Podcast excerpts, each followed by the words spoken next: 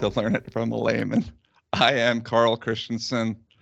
I am joined today by Johnny, Dr. Johnny, and uh, Tim. I shake middle schoolers down for their lunch money cocks. Who, in case those of you that listen to us frequently haven't made it to the end of some of our podcasts recently, where we've said that we are now doing uh, YouTube videos as well. So these aren't just uh, audio podcasts; they're also on YouTube. Tim, this is Tim's first um, foray into the uh, digital uh, medium of video. So uh, As you can see, I went to great lengths to prepare my appearance maximum appeal. yes, yes, of course. That's why we pay you the big bucks, Tim. That's right, all of it. Speaking of big bucks, uh, today's podcast, we're going to talk about uh, the basics of budgeting. Um, and before we get into the basics of budgeting, a little bit of podcast news one more time, other than the YouTube thing, which I don't really care if you guys watch us on YouTube or not. Um, we have cracked, according to some metrics, the top 5% of podcasts Ooh, for downloads uh, in the first week. So, how does that make you feel, Johnny? That makes me feel great in some metrics. It makes me Uh, feel like there's a lot of podcasts out there. yeah, the see our podcast on statistics and uh, skewed um, distributions to figure out how we could be in the top five percent. uh, but it is true that our podcasts, uh, some of our podcasts, do quite well, and uh, so hopefully that you guys find these useful. So today, budgeting. Um, so budgeting we've talked about this in the past, um, many, many years ago, actually, on this podcast. But today we're going to talk in depth about individual items in a budget and how they can affect your bottom line, and just good insight into uh, ways to improve your budgeting skills and um free up money, hopefully. So let's talk about it from the top. So you've got your necessities, right? Your mandatory items, your non-discretionary spending, if you will. Uh, those things, I think a lot of people kind of just take for granted. They just fork the money over for the car insurance, the homeowner's insurance, the gas, the electric, the the water, whatever it is, and they don't really think about it. Um, Well, dads are always thinking about turning off lights, though. ah, there you go. and who with three fathers, thermostat? Turn up the thermostat. Yep. That's right. Don't mess with that thermostat. Uh, correct. But but beyond the thermostat, we'll get to that one. Um, let's start with uh, our friend the internet, which, by the way, um, we are all using right now. Which so it's it is a necessity. It is mandatory. You're not Johnny is not using the internet. He is somehow connected to us digi- online without an internet connection. Um, no, the internet is um, in most places there are multiple options, and this is, I guess, a general budget insight. Of course, is see if there are options. Uh, internet is a um, it is still a space where there's competition, at least in the United States. There are usual multi- usually multiple providers, and when you look at multiple providers, you can then play off their um, their desire to make a profit and to get you as a customer. And so what I've done in the past is um, you get a quote from one, you get a quote from the other, then you haggle. Um, and some of you question whether or not haggling is a good idea. Uh, the internet, so any of these bills that happen monthly, those are the ones you really want to go at because those are the ones that uh, over the course of you know your life or uh, certain y- years at, at a minimum are going to affect your bottom line you know hundreds thousands of dollars so um, the internet can be one where you knock off 10 or 15 or 20 dollars a month uh, with not really suffering any uh, downside. So I guess as a software engineer, let me tell you, first of all, a lot of you probably wonder how much bandwidth do you need when you're looking at uh, getting internet speeds. Um, you see, oh, do I need one gigabit download speed or um, and the reality is you do not. Uh, unless there's like eight of you streaming like game either gamers or streaming video simultaneously. like Um, mining Bitcoin or something. yeah, that it, it well that's that's processor heavy. I don't actually think that's particularly heavy on the bandwidth of the internet. Oh, Um, okay. but the uh, uh, uh, unless you have a very large household and all of you are constantly streaming movies or podcasts, um, you don't need a gig. You don't. I'm a software engineer. I believe we have 500 megabytes up or, or down. Um, so there's download speed and upload speed. Most of you probably do not care about upload speed. So when you're looking at internet and your budget, toss upload speed. It's not important for most of you, uh, unless you are like a digit, like a, a, a social media influencer or something. You're not uploading large files to the internet, and so upload speed is almost irrelevant to you. Um, if you have fiber, so fiber is one of the different varieties of internet out there, right? Um, the upload and the download speed is the same. That's that's how the technology works. It's a fiber line. Um, but download speed, you can cut it down to even as much as 100 megabytes per second and really not suffer at any degradation in quality of video content or anything unless you have like i said three or four or five people streaming video simultaneously uh, because really what you need is somewhere between 10 and 20 megs um, in order to stream a movie these days in high definition and uh, at, at least the way that most of these services are um, set up nowadays. So, um, questions about that? No, No, I think that that's a good reminder too. And also, you know, with these companies, a lot of times they'll give you a big discount to get you to, you know, buy for the first year the internet, and then they'll increase the price the second year, knowing that um, people like me, I'm too lazy to go out and like look for something else. But like Carl's saying, if you if you put in a little bit of effort um, and get a different um, quote from somebody else and tell your current provider what that is um, and that you want to cancel, they'll generally do something to try to keep you. Um, so it's just a lot. It just is about doing a little bit of work.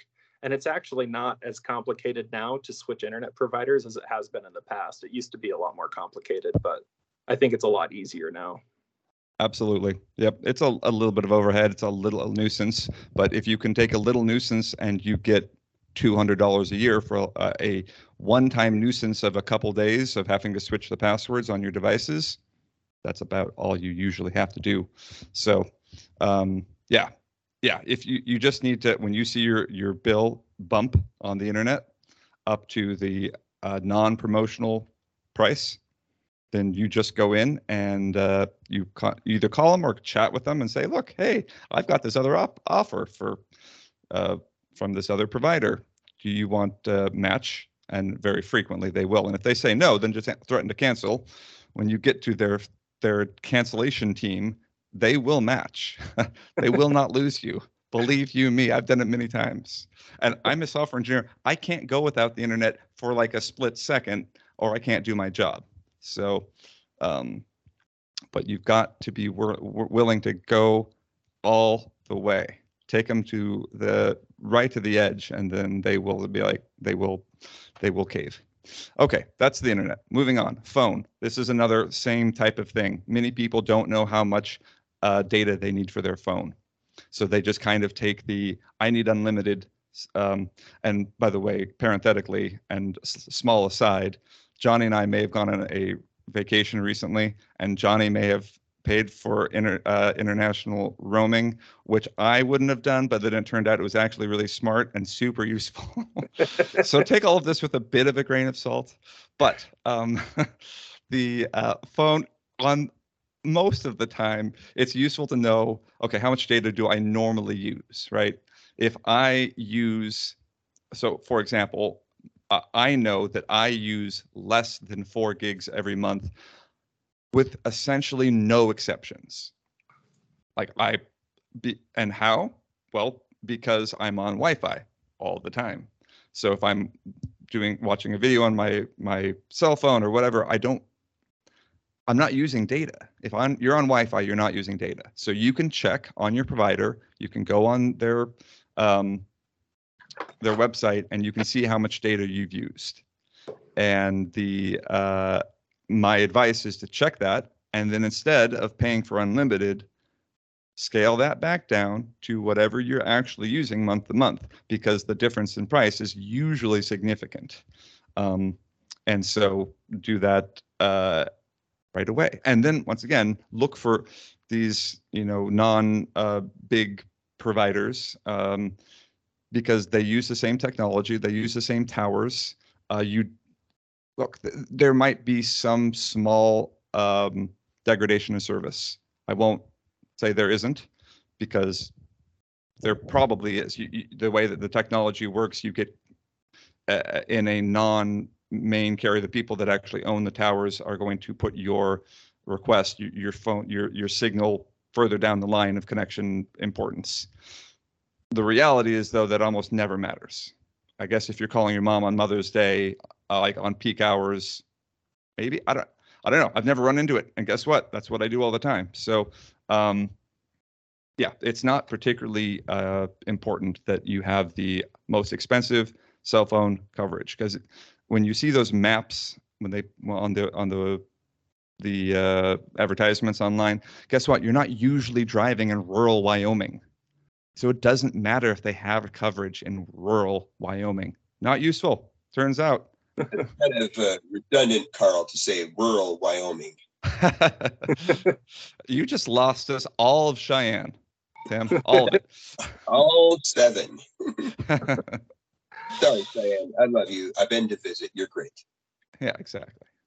Um, okay, so that's phone. Once again, super potential for savings there because some people spend as much as you know seventy dollars a month on their individual phone plan.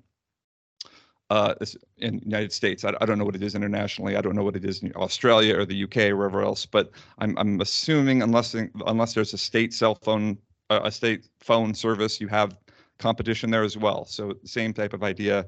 Look at the options. Consider your the way that you use the phone, the amount of data you use, the amount of uh, driving that you do, um, and that's going to affect how much data you actually need and whether or not you need service in between cities or whatever else. So.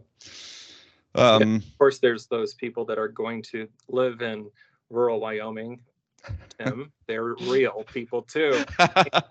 phone service too. So I mean, like keeping in mind, um, it's okay to spend money on something that is going to be helpful um, for you. So thinking about where you can cut corners and where you don't want to cut corners is okay as long as you're making enough money to afford those uh, those things that make life easier. Absolutely. And actually, once I'm done, like going through these items for for um, the budget, I want to talk about kind of the top line of the budget, and that's the income. And uh, just a quick teaser. I mean, we have some good uh, variety in the, the those top that top line number, even here on the podcast. so, what are you insinuating? Do we have to call Tim's a top line? There's no line at all. uh, yes. All right. Well, um, we'll come back to that. Uh, but yes, that, that is very important. And uh, all right, so internet and phone. Now let's look at some of these other uh, your your traditional utilities. Once again, those are one places where you think, well, I can't cut, and honestly, you're kind of right. Right? You can't cut water. What are you going to do? You're going to tell your kids not to take a drink, not to take a shower? Come on. Um, and eh, I mean, you should be obviously cognizant and aware of whether or not you live in an area where having a massive lawn is actually a good idea. See Southern California and Arizona drought. Um, but uh, the, the water you use is um, probably not going to be able to be changed a significant amount. Uh, you can look into drip lines. Um, you can look into um, well, that's about it as far as I can see about water conservation, other than just being aware, once again, you, you, where you live. I live in Southern California. Johnny and Tim both live in Arizona.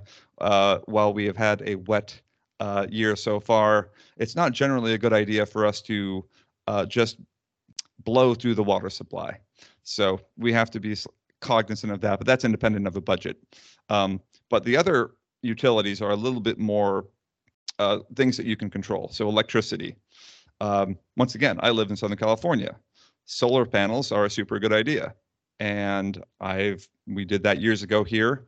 Uh, they're not as easy to make the uh, the numbers line up in, in some other parts of the world as far as the uh, uh, amount of sun that you get, the amount of sunny days that you have, all those types of things, um, uh, and then how the government wants to subsidize them and or the um, yeah the amount of time that you're going to live there. There are a lot of calculations to do with solar panels, but they are a good idea and can make a huge difference in your electricity bill. Um, and so we did solar for five five years ago here in my home, and uh, where I have people that I live around that have said that they have four or five hundred dollar electricity bills uh, during the summer on the regular. Um, I have traditionally had a solar uh, a electricity bill somewhere between fifty and hundred dollars, um, and so it is a significant savings. Um, and so electricity, uh, solar panels is a good idea. Then there's what uh, Tim was, or Johnny, Johnny, you said, turn off the lights. uh, yeah, yeah, kill the lights kill the lights and and then the the type of lights you have right? If led lights it's going to save you some money.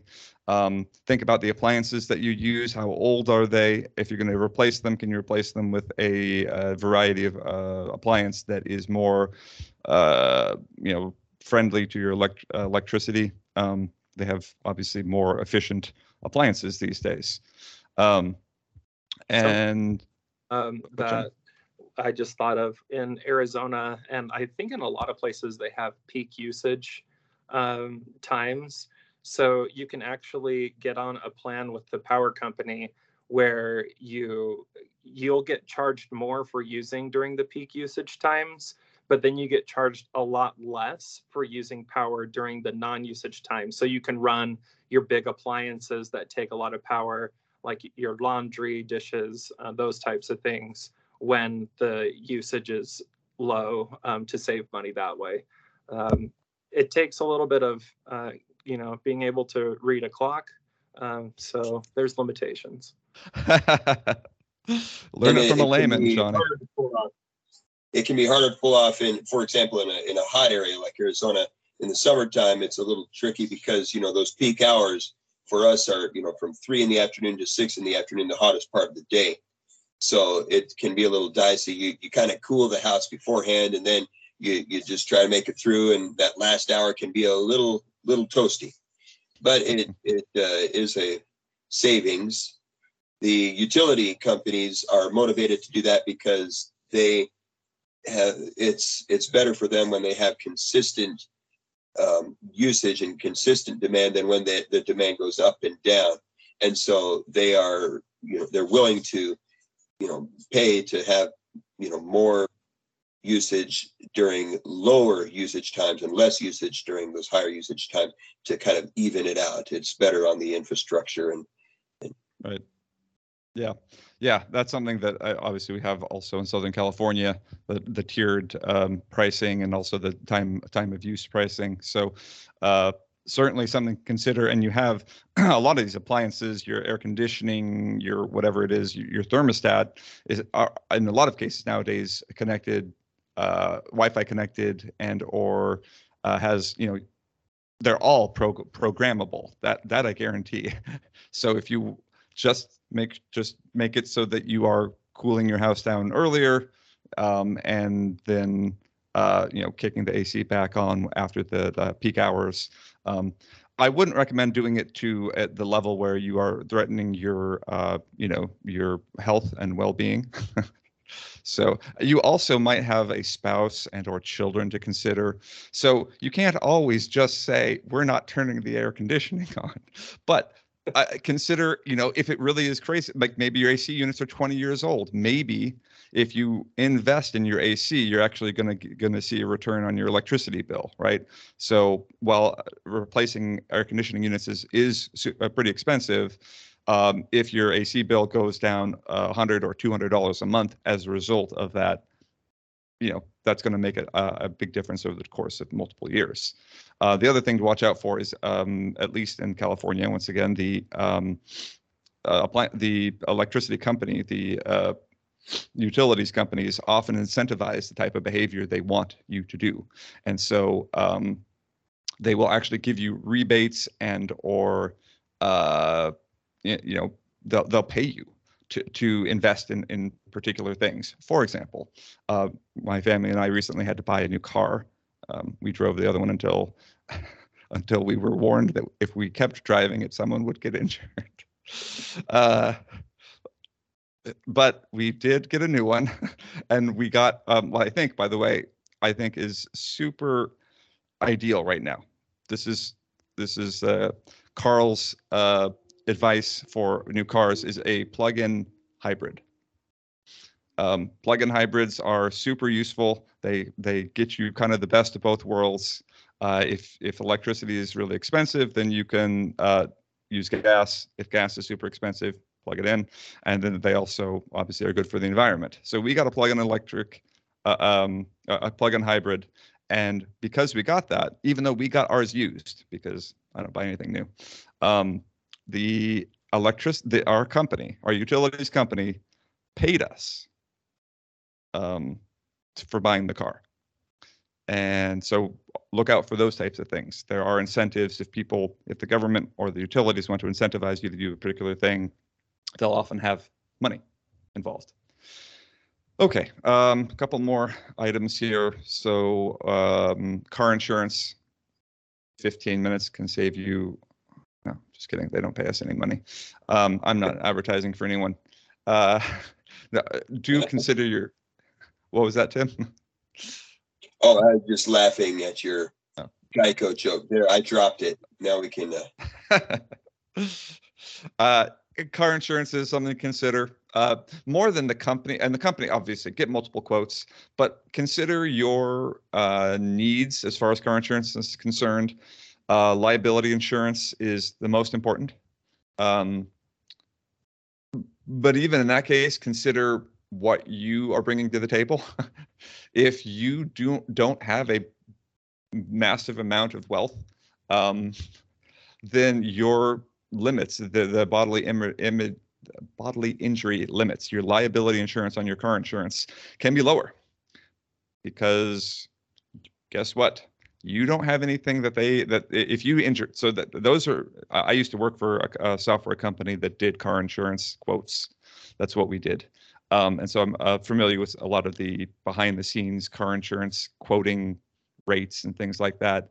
But uh, the and and the terminology and all that type of stuff. Though it's been a decade now, I guess, since I did that. But um, bodily injury limits. That's your uh, amount of liability insurance that the company, the, the car insurance company, will pay in the case that you are found liable for bodily injury um, I, to someone else or or even to your own uh, people in your own car. And oh, I, that's also medical payments, but um, once again, the limits. Often they're state mandated. There's like a minimum that you have to have, but um, if you don't have a massive wealth, then your limits can be lower because the whole idea is if okay, let's say I I I'm driving and I hit someone and they are severely injured, they go to the hospital, their bills are huge. Uh, the car insurance company uh, has to, you know, pay, and they then they're up to their limit. The idea is then I, I'm not particularly free, uh, uh, familiar with how frequently this could happen or whether or not it actually happens ever, but the, the person could go after you directly and try to sue you or try to get extra money from you. If you don't have any money to get, they're wasting their time. Um, so your your limits can be lower if you don't have funds to get, uh, and otherwise get those limits higher. make sure you're covered, and then the comprehensive and collision coverages on your car insurance. Consider what kind of cars you drive. Are they old beater cars? Why are you insuring them like they are brand new cars? You don't need to. Um, if they're nice new cars and you rely on them heavily, get them insured, but maybe check your deductible. Are you good with a $500 deductible? You, in a lot of cases, if you're okay financially, that's fine. Well, that's going to be a lot cheaper for you than having a either zero deductible or a hundred dollar deductible. So look at your deductibles, those types of things, because once again, if you can knock ten dollars off your car insurance, there's $120 over a year, right? So just playing with it slightly and considering your actual needs in car insurance can save you, even if you don't want to uh, swap car insurance providers. Um, mortgage, uh, uh, Johnny, did you have insight there? Yeah, um, something that I don't know if all car insurance companies do this, um, but something our car insurance company does, where we do it through USAA, and um, they have other benefits of being a USAA member rather than just the car insurance. Like it, you can get discounted uh, rental cars, and they, you know, they just have like other things that um, they can do. They can they can also help you buy new vehicles um, and uh, at discounted prices and things like that. So anyway, I don't know if all, like I said, I, I don't know if all um, car insurance companies do that, but a lot of these companies that you're signing up uh, and paying money to have benefits that you may not be aware of unless you ask. Absolutely. Yeah, that's a good kind of financial and- budget tip in general is if you're paying something for something already, see if there are benefits elsewhere that you're not using. Um, and that's, uh, yeah, that's really useful. Let me hit one or two more, and then Tim has um, uh, a story to tell us, uh, I think. um, okay, so mortgage. That's a huge one, right? Mortgage or rent. Um, and I've been in periods of my life where obviously I've done both, not both. I'm not that kind of high roller. I've done one or the other. uh, and right now I've, I, we own our home, so we have a mortgage. Um, before that, when we lived in San Diego, we rented for a number of years. Um, consider your, I mean, your mortgage you have more control over for sure. Um, if you have a mortgage, hopefully you've considered that you consider that ahead of time, right? You've considered what is the rate I'm getting? What about my um, my in the home homeowners insurance that I have? Um, all those types of things. And homeowners insurance is a reoccurring expense, and that expense changes, and you do pay for it, and it in most cases gets sucked into your home uh, payment, your your mortgage payment. So a lot of people don't think about it too much. Think about it. It's just like car insurance. You can do the same thing. You can get multiple quotes. You can move from place to place. You can consider what are my actual needs, deductibles, all those types of things. So listen to the part about car insurance and just stub in the word home insurance, and it pretty much all applies. Um, so that's that's one that changes your mortgage payment yearly, and then the, obviously the biggest ones are when rates change. Do you need to refinance? Uh, if you bought in the last three years, I wouldn't recommend refinancing right now. Uh, bad idea. But um, if you are buying right now, uh, there's a good, you know, the, the, who knows where uh, uh mortgage rates are going to go, right? Historically, they've been as high as, you know, what, 13, 14%, I think. Um, and right now they're sitting at about seven, six or seven percent, which is about the the middle of the road. Um, but maybe they drop, and when they drop, if you're in a, in the financial position to be able to refinance, that's ideal. Um, because then that makes a, a, big difference. So make sure you're on top of those things and aware of the, how the decisions that you're making about your mortgage affect your payment, uh, and that that those are things that you can affect with just good decisions. And uh, you know, there's the what what is that insurance that you have to pay when you don't have a full down payment? When when you have less than like a 20% down payment, guys, there's like a PMI. It's PMI? um, okay, that's it. yeah. And what's that stand for? Something mortgage insurance. It's mortgage insurance. Right, right. Yes, it's the government having you pay to cover your own risk for them giving you money, uh, which is kind of confusing. because uh, whatever. Anyway, but if you have 20% down, you don't have to pay that. If you don't have 20% down, you do usually have to pay that, but not always. Uh, that's one of those types of things that you can kind of fiddle with, you can play with, you can haggle about and say, well, what if you take that PMI off and you give me an extra and you bump up my interest rate 0.15% or something? And uh, and and so then then it's a it's a numbers game for them right? Then they're trying to figure out well is that going to end up being more profitable for my company or you? And so you're kind of you're playing off their desire and your knowledge of your future decisions right because the pmi generally you're going to you're to pay it down and it's going to roll off your mortgage within the first like five or six or seven years uh, in a 30 year mortgage if you're planning on being that home for 30 years and not refinancing then they're going to end up making money on you if you up your mortgage, uh, your your uh, interest rate in order to not have PMI. But if you move within the first decade, uh, and instead of having that mortgage insurance, you just paid a slightly higher interest rate, you're going to save money. So once again, it's just something to consider. Um, something else okay. about with yeah. you know mortgage versus rent um, for you know like I, we thought a lot about this as we were students in different states. Um, and one thing that you got to remember is a mortgage is the least amount of money you'll pay for your home every month, and rent is is the most you'll ever pay. So everything should be covered by your renter. Um, you have rights as a renter, and if um, and they should fix the things that break um, and do the home maintenance and all that stuff for you. Um, you know, if it's like changing a filter, you know, a lot of places will require you to do the small maintenance like that. But if it's anything other than that, like as a renter, you need to not do it yourself. You need to have the other person do it. Otherwise, you're dumping money into a house that's not yours. Um, and then um, remembering that, you know, your houses can be a huge liability. Like a lot of money goes into your house every month. So just remember that like and a lot of people treat it like a big asset and it's not always an asset for you. Um, so just thinking about like how much money is actually going into that and is it worth it and can we live in a more modest home and uh, be happy? And i truly think you can um, so just remembering some of those types of things yeah absolutely. Yeah. Yep. Uh, speaking of modest homes, Tim, um,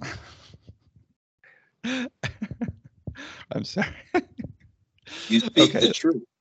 No, Tim has a very nice home in Arizona. Okay. Uh, it's in modern. It's nice. Like yeah. uh, we're like city mouse here. You know.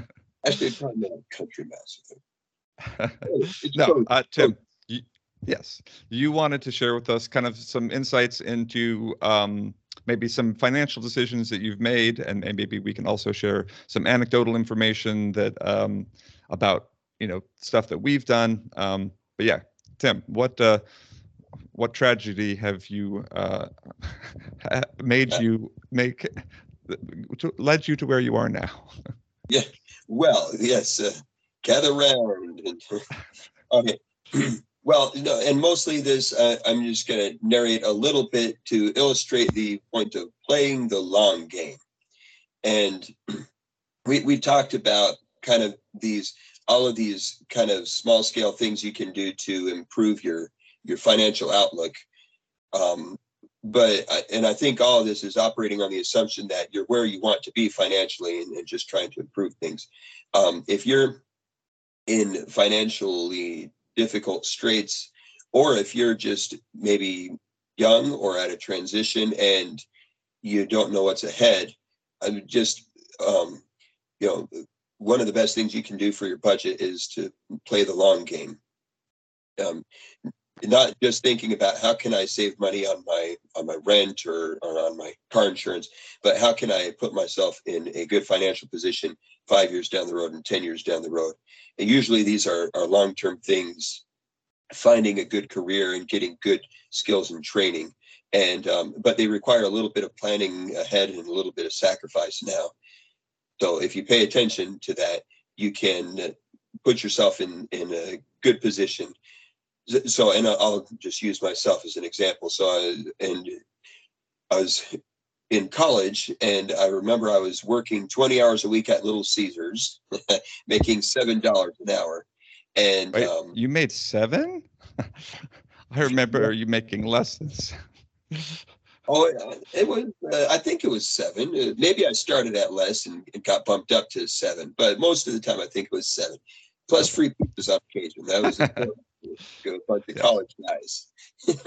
but I remember my my aunt talking to me once, and when I was living in in her basement, and and she said, "Tim, why are you why are you doing this? You're killing yourself."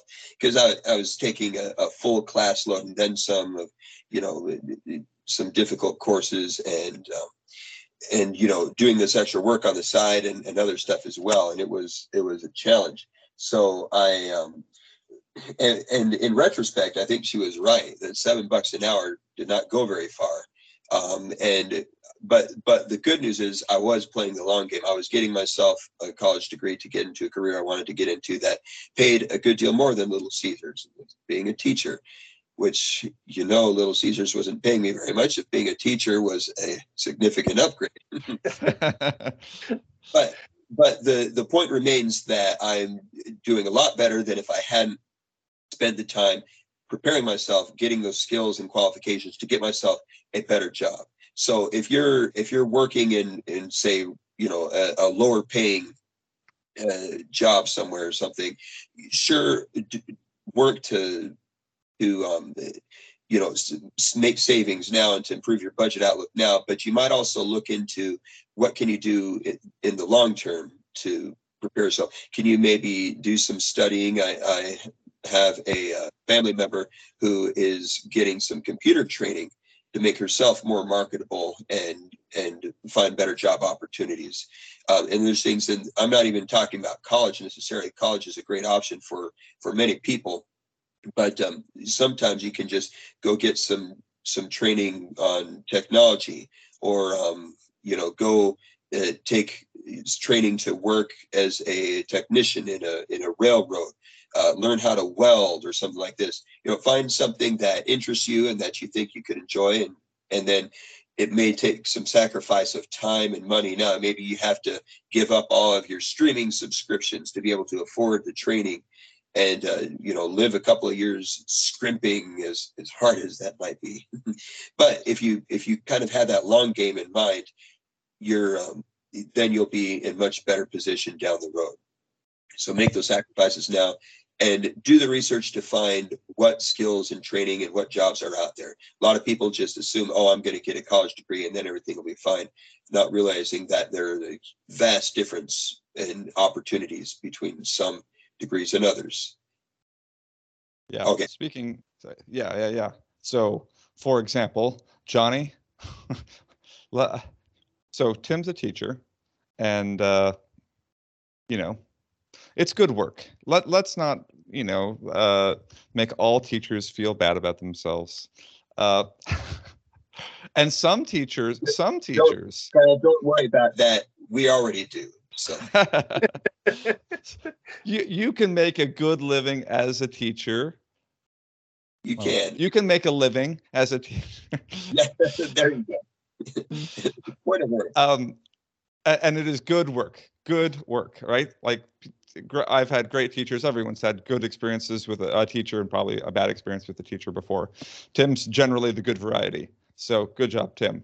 Um, however, for those of you looking to not uh, live the Spartan lifestyle that Tim has chosen, uh, Johnny, Tim was talking about uh, moving from like working and uh, kind of a lower job and, and kind of planning for the future. That seems to have been kind of what you did. Yeah, um, you know, I I planned on going to medical school, um, and took a pretty long road to get there. I And there's mistakes that I made along the way, like um, I would try to save up money and then pay for classes so that I didn't have student loan debt. And you know, now that I look back on it, all those student loans in undergrad would have been just a drop in the bucket compared to the medical student loans. So it probably didn't matter that much. And Uh, I probably could have gotten through college three or four years earlier, um, which three or four years as at a making a doctor's salary. Um, and you have to think about it as not your first three or four first years, but your three or four years prior to retirement. Um, that's the money that I lost out on. Um, so, you know, like those small student loans, could that have made me a big income if I would have thought about the long game? Um, yeah, it probably would have. Um, I'm not saying that every single person that goes to undergrad and is getting a degree should go get a whole bunch of student loans and just uh, you know uh, live that way. Uh, I I don't think that that is wise unless you have a specific reason you're going to college that's going to give you a return. So you have to remember what you're in for and um, what kind of returns that's going to give you. Um, but yeah, I, I mean, as a physician, we put in a lot of time um, and there's a lot of people in the medical uh, community, if you want to go into something medical, that don't have to put in that amount of time. Um, so if you're interested in something in the medical community, consider other things other than just becoming a doctor. You know, that's a very challenging um, way to get into the medical field. There's nursing and medical assistants and ultrasound techs and respiratory therapists uh, you know, there's all sorts of different type physical therapy. There's all sorts of different types of um, programs that you can do um, and different trainings that you can do that make you very valuable. Um, and there's even office staff and people that do billing. And my mom's worked in the medical field for over 20 years doing medical billing, and she's very competitive in the job market because she knows that um, you know those systems that are very complicated and try to um, you know I don't know how to say that in a nice way, so I'm gonna move on. Um, but yeah, so there's thinking about the long run and uh, keeping the end in mind can help you make smart decisions now uh, for the future. Um, so yeah, there's things that I wish I would have changed for sure. Um, but I I eventually got to where I am, and there's something to say about the experiences you go through and and what that you know what type of a person that makes you um, but it doesn't necessarily help your budget to go through those experiences. right, right. But uh, but yeah, like you said, the um, both of you talking about. I mean, this long game, the idea of thinking ahead, and uh, and and with the reality, with the budget, uh, we're we're talking through you know mandatory spending, utilities, saving a hundred dollars, a thousand dollars here or there if you're the difference in salary uh, between someone that's got a high school education and a college degree or a college degree and a, a graduate degree is you know orders of magnitude right? We're talking tens of thousands of dollars. And there's no, there's no uh, magic word that you can say to your internet provider to help them give you $10,000 all right? That's not going to happen. So what about uh, I've heard that can work. Pretty please. no, so you know, and, and of course, there are multiple things to consider when choosing your employment, right? Um, Tim decided that he wanted to be sad, and you know, some people, that's your decision. Sorry, I I can't help myself. That's Poor Tim. He's like doing such no. good work and working with the troubled youth of our day. Yeah. Hacking him around. I, I, will say this: if if you are considering teaching, just uh, consider carefully. for for all the joking we do about it, it is a challenging field where the compensation is not maybe at the equal to the level of challenge. That doesn't mean it's not satisfying in many ways. And and um, I always like to think about the longest game of all. I think about myself, you know, when when I'm on my deathbed and I, you know, look back and all the money I earned or haven't doesn't really matter at all. You know, looking back on on a life, you know, of doing something that I felt mattered will be the most valuable. And so I think you know keep that in mind more than anything and remember for for all the talk of money um, your time and and the life you have is the most important thing to budget and you know, but yeah, you, of course, I think there's many of us for whom sacrificing your body and sanity in the public school system is probably not the best way to find satisfaction. So there's a lot of ways you can look back on a life with fulfillment and satisfaction. So yes. Yes. Different different podcasts though, Tim. All right. Just take your lumps. All right. but not Don't tell us how how how much better you are than us. All right. I might build software that only affects a few people, but it pays me well. um, well, you know, the, this whole supporting a family business, pish posh, you know. no. So uh, obviously uh, We we've we've Picked on Carl for having 17 kids yet. I uh, I only slightly outrank anyone on this podcast in number of children. So um, no, the uh, okay, Carl, so Tim Tim what? Double. I will make you this promise right now. If you will have 17 kids, I will pay you college expenses of the last five. Tim, you've made me so many financial promises over the years that have come to naught. That, That is uh, a I, promise I guarantee I will not break. Like- I promise. I promise you. I'll drive safely. I won't get in a car accident. yeah, exactly. Tim, I think owes us two two cars plus like 15 years of interest. So Save money by not I'll letting break. drive. Okay, okay. Back getting back on the thread here. Budget. Uh, the top line matters the most, right? And wherever you are right now in your top line, so whatever vertical you've chosen, uh, or may, maybe you're still looking, right? So maybe you're looking at Johnny, and Johnny's a doctor, and you're thinking doctors make a lot of money. If you can find interest and desire, awesome. The, the you know that field is great. There's like Johnny said, there's a lot of opportunity. You don't even just have to be a doctor. A lot of opportunity and a lot of opportunity to make a good amount of money. Um, software, where I am at, same type of thing, less money, but still a good amount of money, and uh, a quicker runway, right, to get into the field. Um, and and even teaching, where where obviously teachers generally, at least in the United States, don't make a lot. You know, if Tim wanted to move from teaching to administration and from administration to um, government, for example, like uh, you know, President of the United States, Why not? Um, there there are there are you know from the career path of uh, teacher, you, you can go if you want to affect your top line, your your amount of money you're bringing in. You can do things. For example, Tim's dad, um, who was a lifelong educator, moved uh, from being a teacher to being an administrator.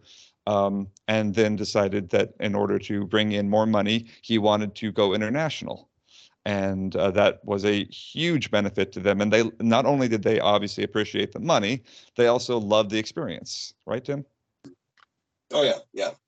yeah so th- anywhere you are you can affect that top line number and if you are happy at the number that you're at then you probably don't need to right there there there have been studies that show that uh, I'm, I'm going to get the number wrong, and, since inflations may have changed, but it's something like seventy thousand dollars in, in U, U.S. dollars. Um, at, at that, that's like the magic number, where any more that you make per year than that is uh, doesn't affect your happiness. Um, and Therefore, I. I am making sure carefully to keep my income below that level. um and, and and you know that and and i don't know how they i have not read that study if or at least i did if i did it was a long time ago. Uh, as far as you know whether or not that's a two income household and they're assuming that you then make $140000 uh, I, I don't know all the but there is a number. What, what i'm saying the point is there is a number statistically scientifically. It's something around there like seventy thousand dollars a year, and I don't think it's a two income house thing. I think it's you know your the the money that you bring in seventy thousand a year that Yeah. after doesn't matter as much. right yeah so It's the so- law of diminishing returns applied to income, right? right You- once you you're able to meet your necessities and and maybe some luxuries that uh, improve your lifestyle, at some point it it becomes us. You know, if I buy a third car, you know, what's it going to do for me? Yep. Yep. So um, if you're at that point already, then you know maybe some of these budget things can be fun. They can maybe, but they're not entirely necessary. A lot of us aren't there, right? And that's the whole point. Is you know look at your budget closely because that can help you leverage uh, the money that you're making better, and it can also set you up for the future. And then also always consider that top line number. And if you need to go ask for a raise, you go do that um, because you're worth a if uh, unless you're like a 16 year old person or 17 year old person just getting into the field just getting into you know basic job experience if you've been there a couple years then know your value know your worth be worth something work hard and and then you know make sure that you uh, are are being paid a, a amount of money that is uh, appropriate uh, and and will give you the type of lifestyle that you need right, you're um, the, if you're the hardest worker in the company and you make the same as the laziest person in the company, that is not okay. Like Right. you need to go ask for more money. You need to be compensated for the work that you do. absolutely you- Unless you're, a teacher. unless you're a teacher is that yeah. Then you it get up blessing people's lives. Yeah. uh, yeah, p- teacher payment is uh, see Venezuelan economy. um, Carl, if uh, if you could, when you upload this video, if you could have like a little joke about teachers meter on the side, and we could ratchet it up every time, so we can see what our tally is. yeah, yeah, it's not enough yet. It never will. It never right. will be enough. Never gonna hit that bell at the top. Podcast. We're really offending them. okay, last thing we're going to talk about on the budget, and the biggest part of the budget is your discretionary spending. So we talked about mandatory spending. That's those uh, those utilities, your home, your and, and your food. And I guess we didn't really talk about food, but um, I uh, that that because that to me straddles the line, right? A lot of people treat all food as if it were mandatory spending, and it turns out if you are eating out every meal. That is not mandatory spending. That is discretionary spending. So consider But once also, again. don't eat ramen every day to save money because, like, if you lessen your life by 15 years, that's not going to help you either. Yeah. Another mistake I made in college. yeah, don't, don't. And look at them now, kids.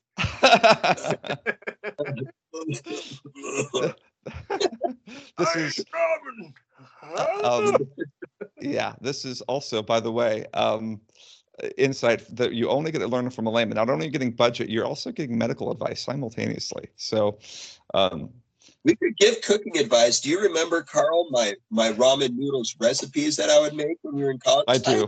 Good I do. stuff. They, I sometimes wake up in a cold sweat remembering your recipes. Some chopped cabbage, mixed in some beans, and egg. Yeah. Yeah. Yeah. Really. I've You try it. I- you shouldn't. We will never do a podcast on Tim's recipes.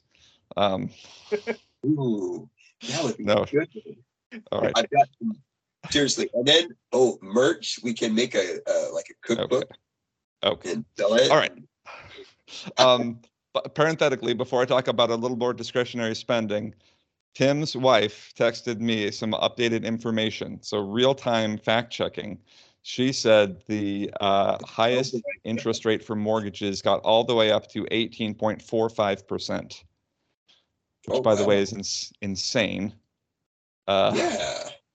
So those of you, that's crazy. Those of you, yeah, those of you getting mortgages right now, feeling really bad for yourself that you're getting like a seven percent interest rate. Yeah, I guess compared to like the 2.99 it was a couple of years ago, yeah, that's unfortunate. Look at your parents or grandparents and ask them like when they were buying a house in the 80s, and then you'll feel you'll feel better. Um, Buying a house on a credit card. Oh, yeah, that's an it's crazy. 18%. Yikes. Yeah, wild. Okay, discretionary spending. So back to restaurants. If you are eating out all the time, I recommend don't.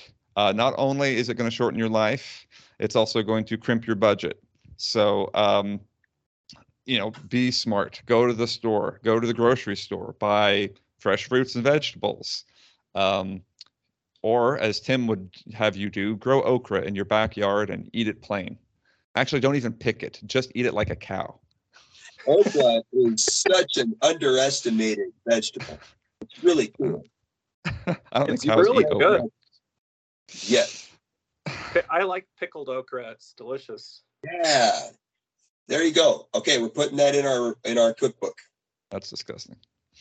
Have you Um, ever tried pickled okra? no, and I never will. I can guarantee you that I will never have pickled okra. When we go to Alabama, we're gonna try some pickled okra. Okay. All right. Maybe.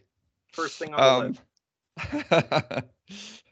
okay. Um, yes. Back to um, discretionary spending. So we've got um, uh, all variety, right? So we could make this a very long podcast talking about all the different ways you can burn money.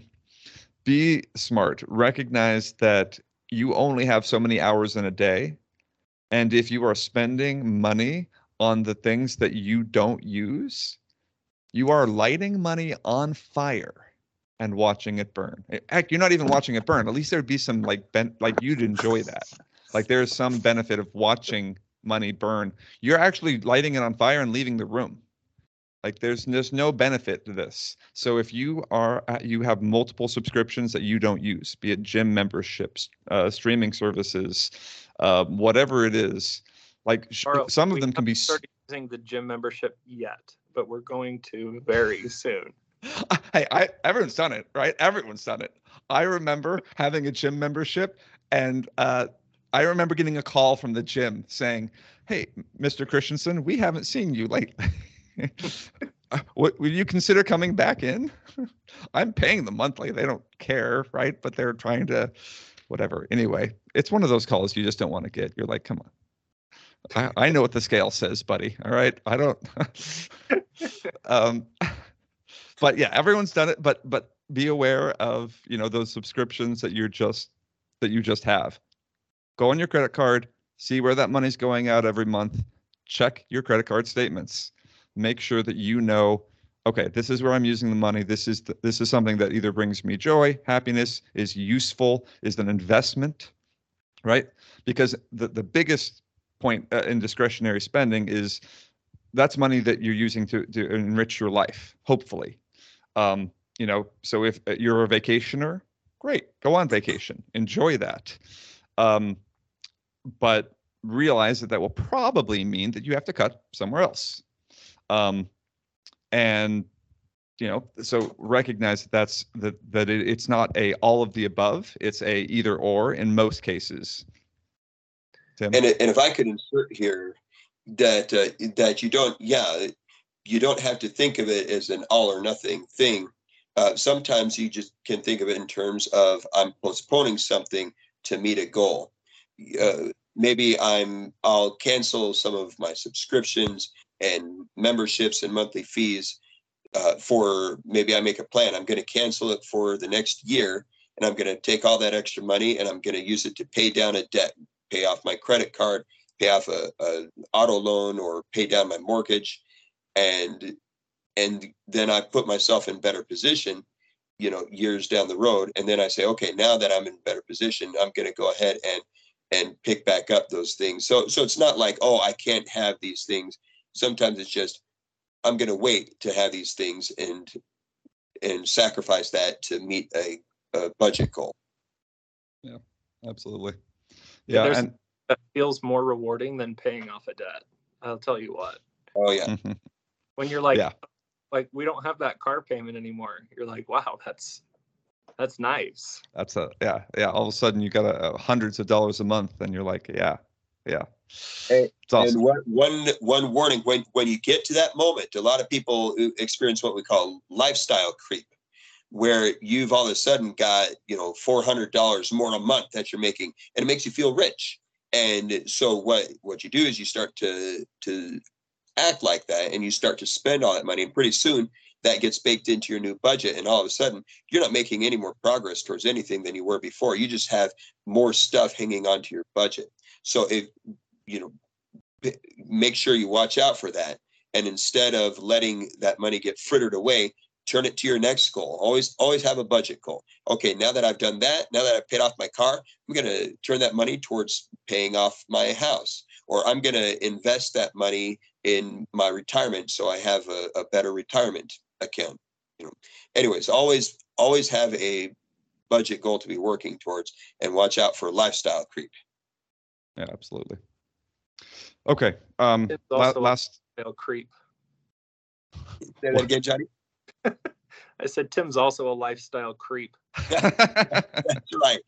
That's, that's what they called me when I went down to the country club. it's also what your t- students call you. Get out of here, Um, you lifestyle creep.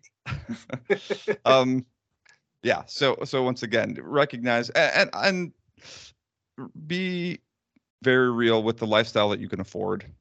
Very often, people want to put up a front, uh, either uh, that makes them feel better about themselves. Don't don't buy into that garbage. Uh, Be happy with what you can afford, um, and if you, if whoever you're around doesn't respect that, get new friends. Um, Yeah, The, the keeping up with the Joneses game is just going to lead to sadness. Doesn't Yeah. matter. Yep, yep. So just think as you're looking through your budget, as you're looking at you know lessons for the kids and sports and all those types of things, recognize what's going to enrich your their lives, your life, what's going to be worthwhile investments, and uh, and that's your discretionary spending, right?